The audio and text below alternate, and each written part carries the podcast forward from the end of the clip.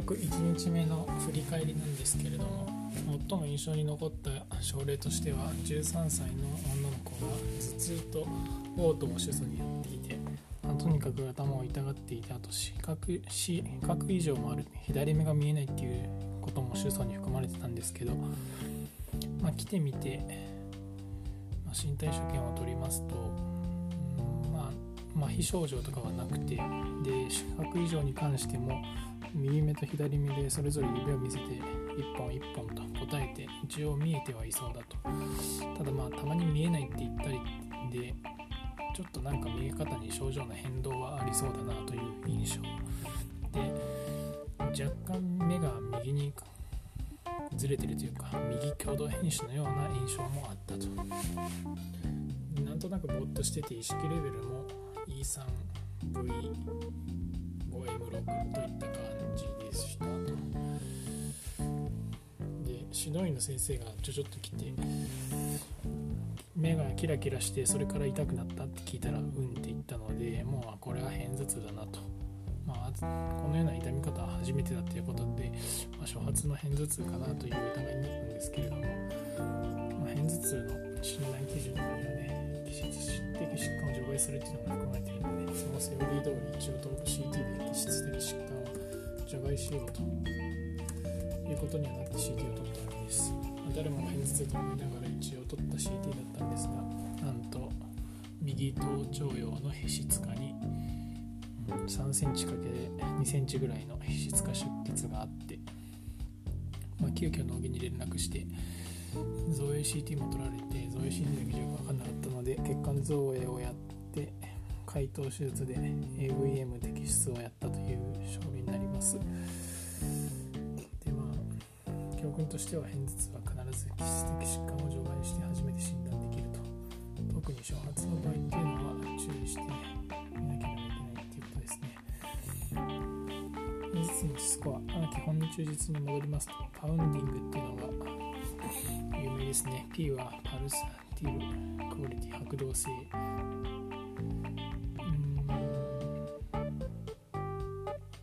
で、えー、ユニラテラリティ、変則性、ノーズやボミット、信号ともあって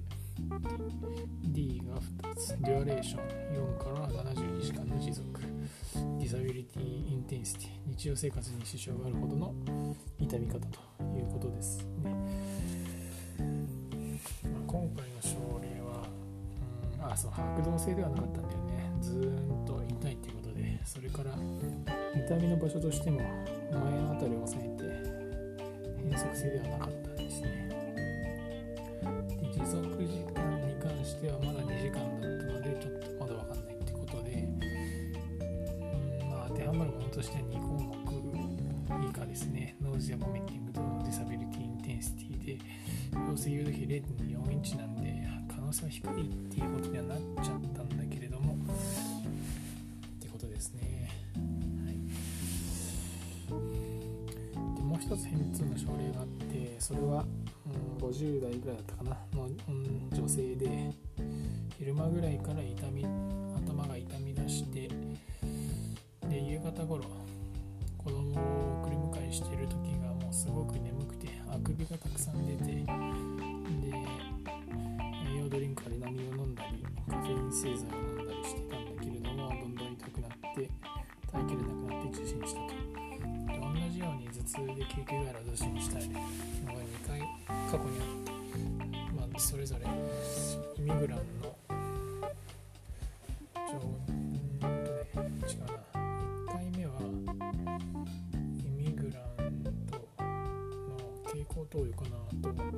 何かしら鎮痛薬で、にかいめはイミグラン皮下注 にてんさんミリグラム だったかな、押されて治って、で今回はおそらくそうだろうってことだったんですけど、次の日に神経内科でね、精査の予定が入ってたので、まあ、どうせ明日神経内科の頭痛精査で シーティー 取るだろうってことだったんで、もう救急外来で単純で シーティー を取ってあげて、特に器質的疾患はなかったと。で、まあ、偏頭痛っていうことで焦りを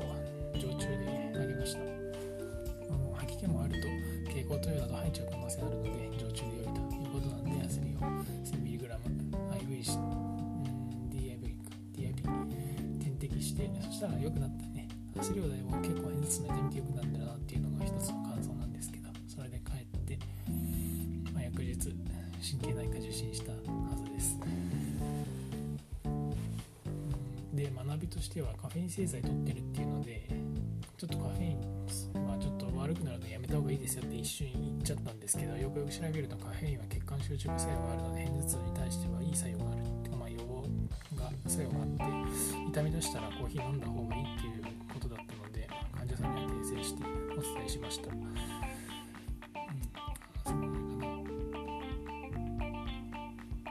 次に妊娠になった症例としては、じゅっさいぐらいかな、高齢の男性で痙攣を主訴に来ました。コビット疑似症例の対応だったんでフル ピーピーイー で上の先生と対応したんですけど、痙攣に対してはとにかく、まあ、今回学んだこととしては痙攣の止め方と再発の予防の仕方で、止めるのはセルシン、つまりミダゾラムですね。これを常駐でいくと れいてんご アンプル、えー、っと れいてんご アンプルは何ミリぐらいだろうな。セルシンいちアンプル ごミリぐらいかだから、ああ違うな、にから ごミリグ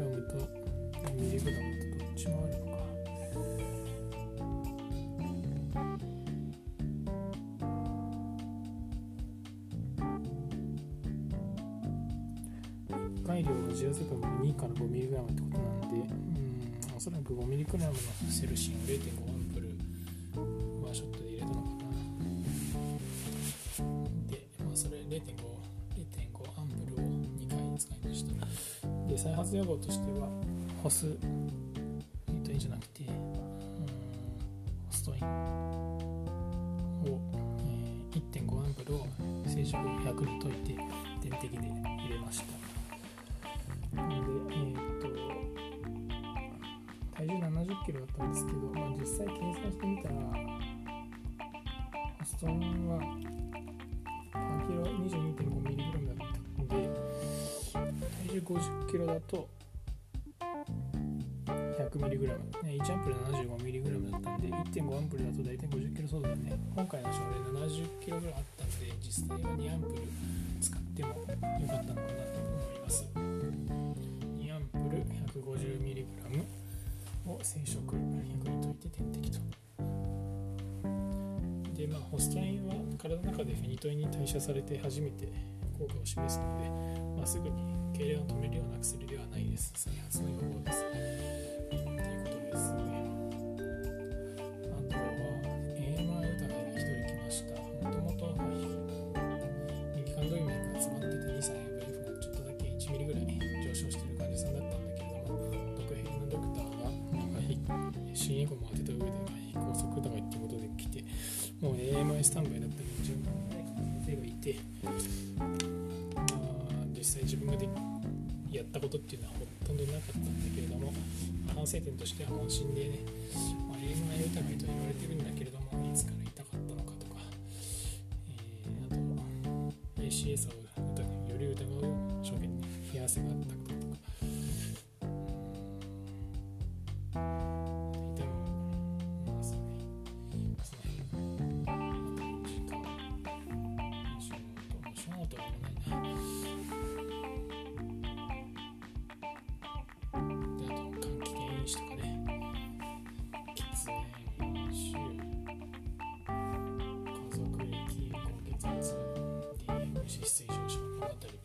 聞けた方が良かったね。そのぐらいの研修がすべきでした。あといっさいの男の子が転んで、まあ、頭に打撲できたのは良かったんだけど、後から手も腫れてることに気づいてきて、で右手の人差し指の季節骨のところが結構腫れてたんでね。で、最初にカルテに、まあ、エムピー 関節と ピーアイピー 関節が腫れてるって言っちゃったんだけど、まあ、後から思えば季節骨が腫れて部分が入ってるっていうかけだったんだけど、まあ、一応ねレントゲンを撮ってみました。そしたらで、小児の時は必ず両方ね引っ掛けるところが大切で、人差し指の季節骨が折れてました。で、あルフェンス C 猫取りをして仲良くと一緒にで次の日の整形外科に受診してくださいってことで上野先生が書いてくれたんだけど紹介状を書いてっていうことになりましたね。あと 階, 階段から落ちて記憶障害っていう主訴で来た人もいました。階段から落ちたっていうことでなんで落ちたかっていうのがもっともっていうかそこはちゃんと重要なんでね、落ちて記憶がなかったり何か悪いのか落ちるような原因失神とかねそういうのがあって落ちて記憶がないのかそこら辺が重要なんですけど、まあ、結論から言うと今回は階段から落ちてそこから過去 よん,ご 日分の記憶がもうすっぽり抜けてたんですね。それだとあの落ちる前から何か脳にとかに疾患があったというよりは落ちたことによる賠償性の逆行性健忘だというふうに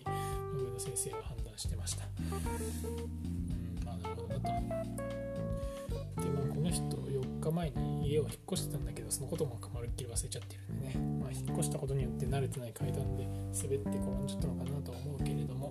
うん、こんなにも綺麗に記憶がなくなるんだなということでびっくりですね。いちにちまえとふつかまえに出勤したことも全然覚えてないし今日は何日かっていうのも分かんなくてなんか教えてあげても日付が覚えられないと、まあ、診察しててもあの頭の シーティー 取って血管説明してもさんかいぐらいあの問題はなかったですかって同じ質問したりねそんな感じでした。えー、っとそのぐらいかな、うん、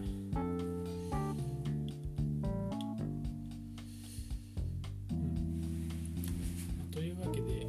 まあ、初回のにじゅうよじかん救急当直は、まあ、印象に残ったものとしてはこんな感じでした。以上ですね。では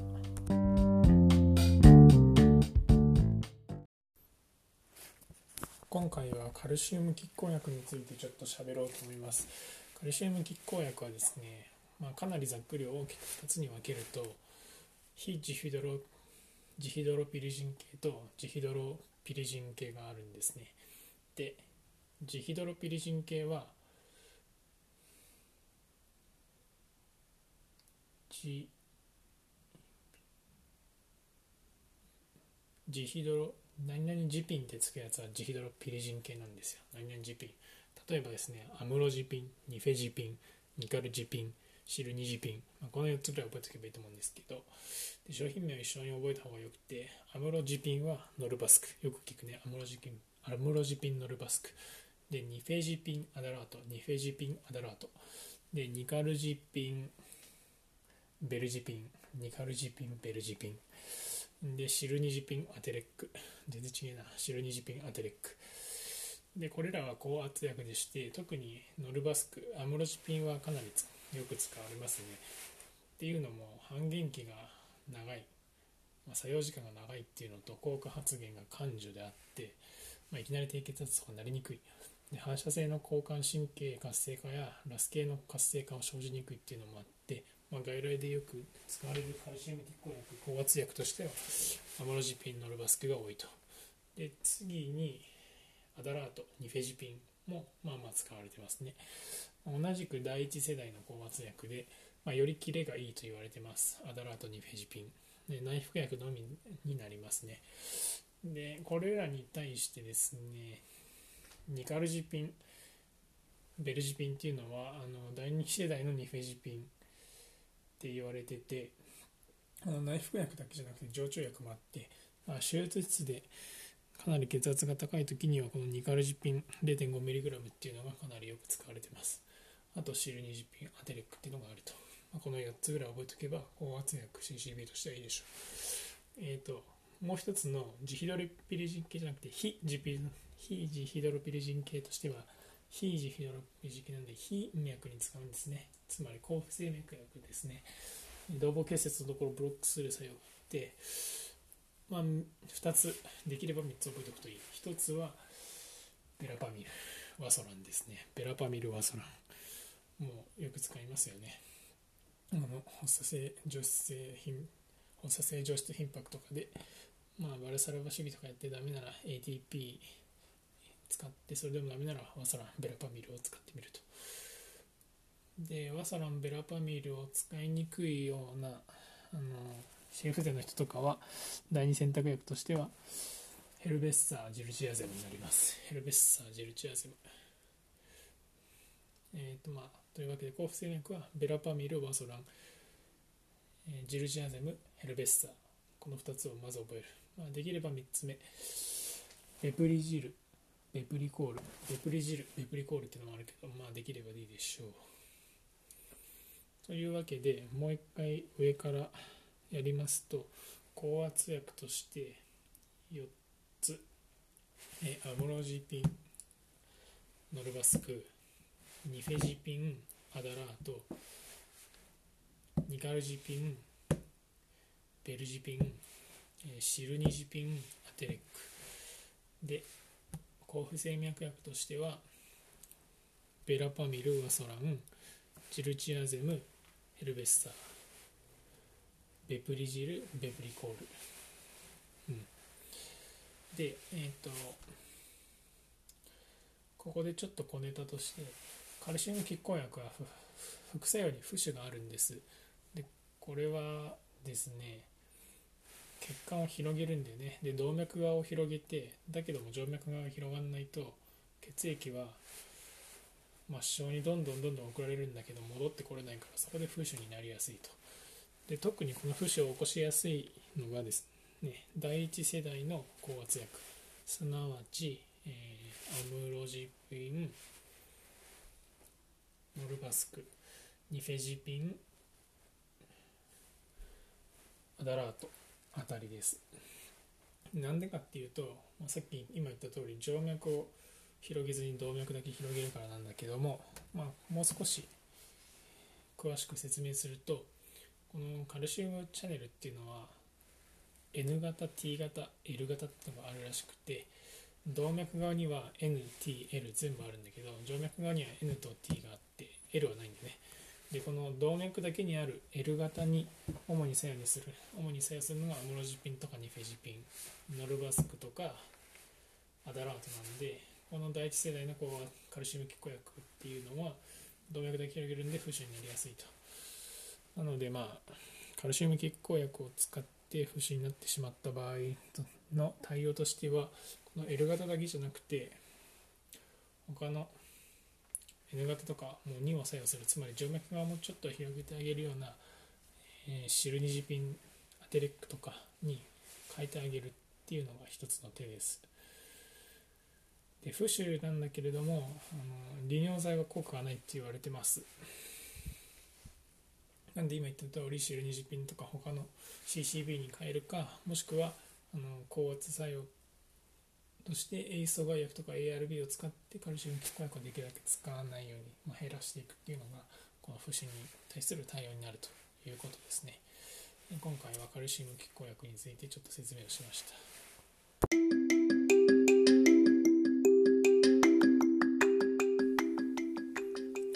今回は静脈を呈するショックの鑑別の覚え方を ブイエフ エーイーディー オンということでやりますけど、ブイエフ に対して エーイーディー をオンしようっていう、まあ、静脈ショックの鑑別診断の覚え方、 V、ブイブイアール 迷走神経反射、 ブイエフ フリーズ低体温、 ブイエフ エーユーエー、 A はまずは エーエムアイ ですね、下壁梗塞、それからアシドーシス、それからアリズミア、静脈性不整脈ですね、いわゆる、えーE はエレクトライト、特に高カリウム血症と高マグネシウム血症、それからエンドクリン、甲状腺機能低下症、甲状腺クリーゼ、副腎不全らへんですね。副腎不全に関しては静脈になることも頻脈になることもあるらしいです。えー、でドラッグ、えー、静脈を呈するドラッグは エービーシーディー で覚えましょう。えー、アンチアリズミ抗不整脈薬、ベータブロッカー、シーシービー、ジゴキシンで、えー、エーイーディー はドラッグで、オン、オピオイド、N、えショック、神経外線ショックというわけで、除脈を呈するショックの鑑別は エーイー、ブイエフ、エーイーディー オン、ブイブイアール、フリージング、えー、エーエムアイ、アシドーシス、